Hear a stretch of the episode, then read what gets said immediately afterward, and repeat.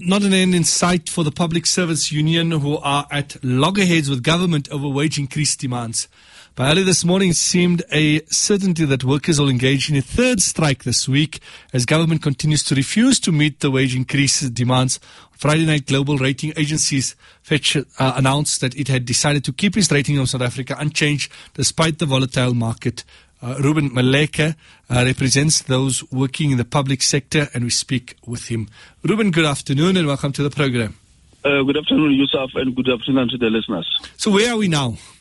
We are at the point that on Friday we'll be marching to the parliament uh, to go and demonstrate to those legislatures to say that what they've signed in 1995 into Labor Relations Act is under attack. Uh, we are sitting with ministers who are not willing to listen, who are obviously undermining collective bargaining.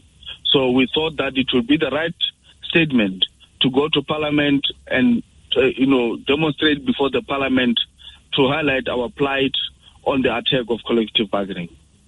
Yes. Uh, so at this stage, uh, you know, is it the continuing with its hardline stance? Is government continuing with that? And uh, you know, what has been the attitude from government? The attitude of government is always being of you know very very negative, uncaring government.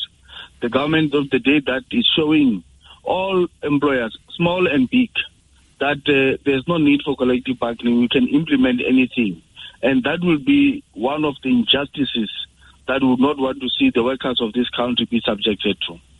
Mm. Then, uh, do you, as the PSA, have the support of unions such as COSATU?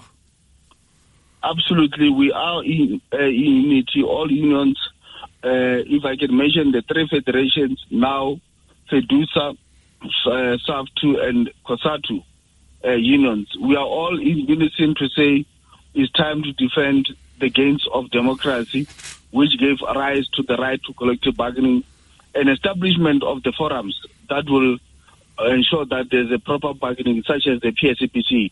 You would understand that if we don't defend collective bargaining as we see it today, those uh, forums, such as the PSCBC, will have to close the doors because they will not have any relevance.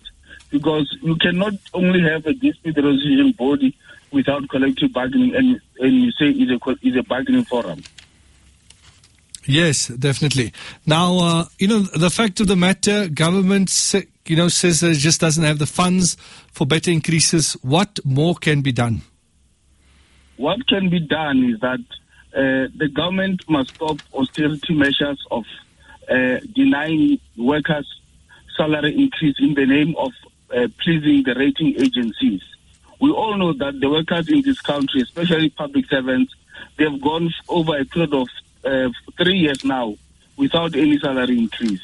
And while the, if you look at the repo rate, the Reserve Bank, the manner in which they're increasing the rate is unaffordable. Now, most of public servants, uh, you know, they will not be able to service their debt.